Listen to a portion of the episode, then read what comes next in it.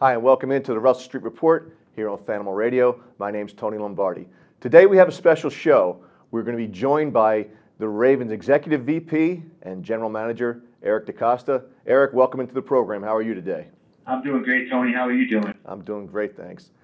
So a lot has been going on so far this offseason. You're first as general manager, and I've been listening to some interviews with John and with Steve, particularly about the inside linebacker position and the combination of Patrick Onwuasor and Kenny Young. And they seem pretty confident in that tandem. Talk about those two guys playing together, and do you share that same confidence? Well, I think both guys have shown us that they can play winning football last year. Both very good athletes.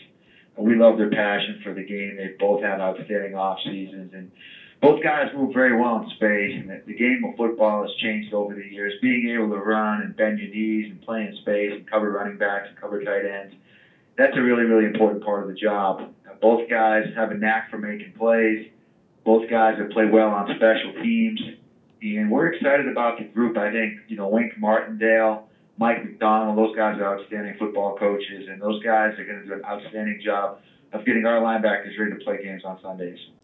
Now, speaking of Wink and coordinating a defense, one of the things that was important to him in the past is, have, is having that leadership on the field, leadership that came in the forms of C.J. Mosley and Eric Weddle. Both of those guys, as we know, are gone, and both of them wore the green dot at some points in 2018.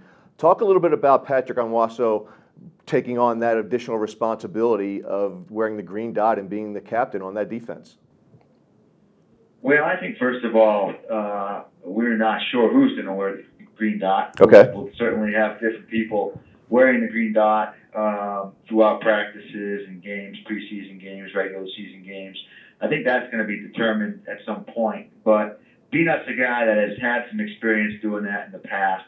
Um, I think, you know, whoever it is, they'll be prepared. You know, that's just something that kind of happens over time um, with practice, with repetition. And until you've won the green dot, you haven't won a green dot. So the idea that we'll have somebody ready to go uh, will certainly be the case. There's always going to be, anytime you lose valuable leadership on defense, there's going to be a learning curve. But we're confident that we've got the right guys on defense to pick up the slack and put us in position to be able to effectively run the defense.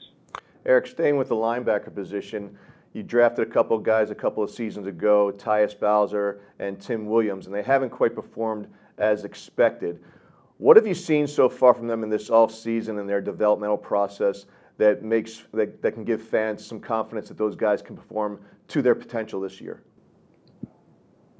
Well, we're very excited about both guys.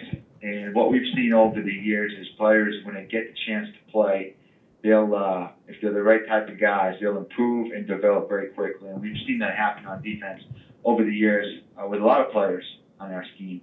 Both guys have had very, very good off seasons.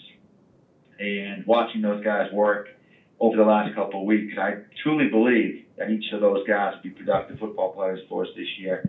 In Tyus, you've got a really, really good athlete who can do multiple things. He can play in space. He can rush the passer. Uh, he's got a very good skill set for our defense in terms of playing multiple positions.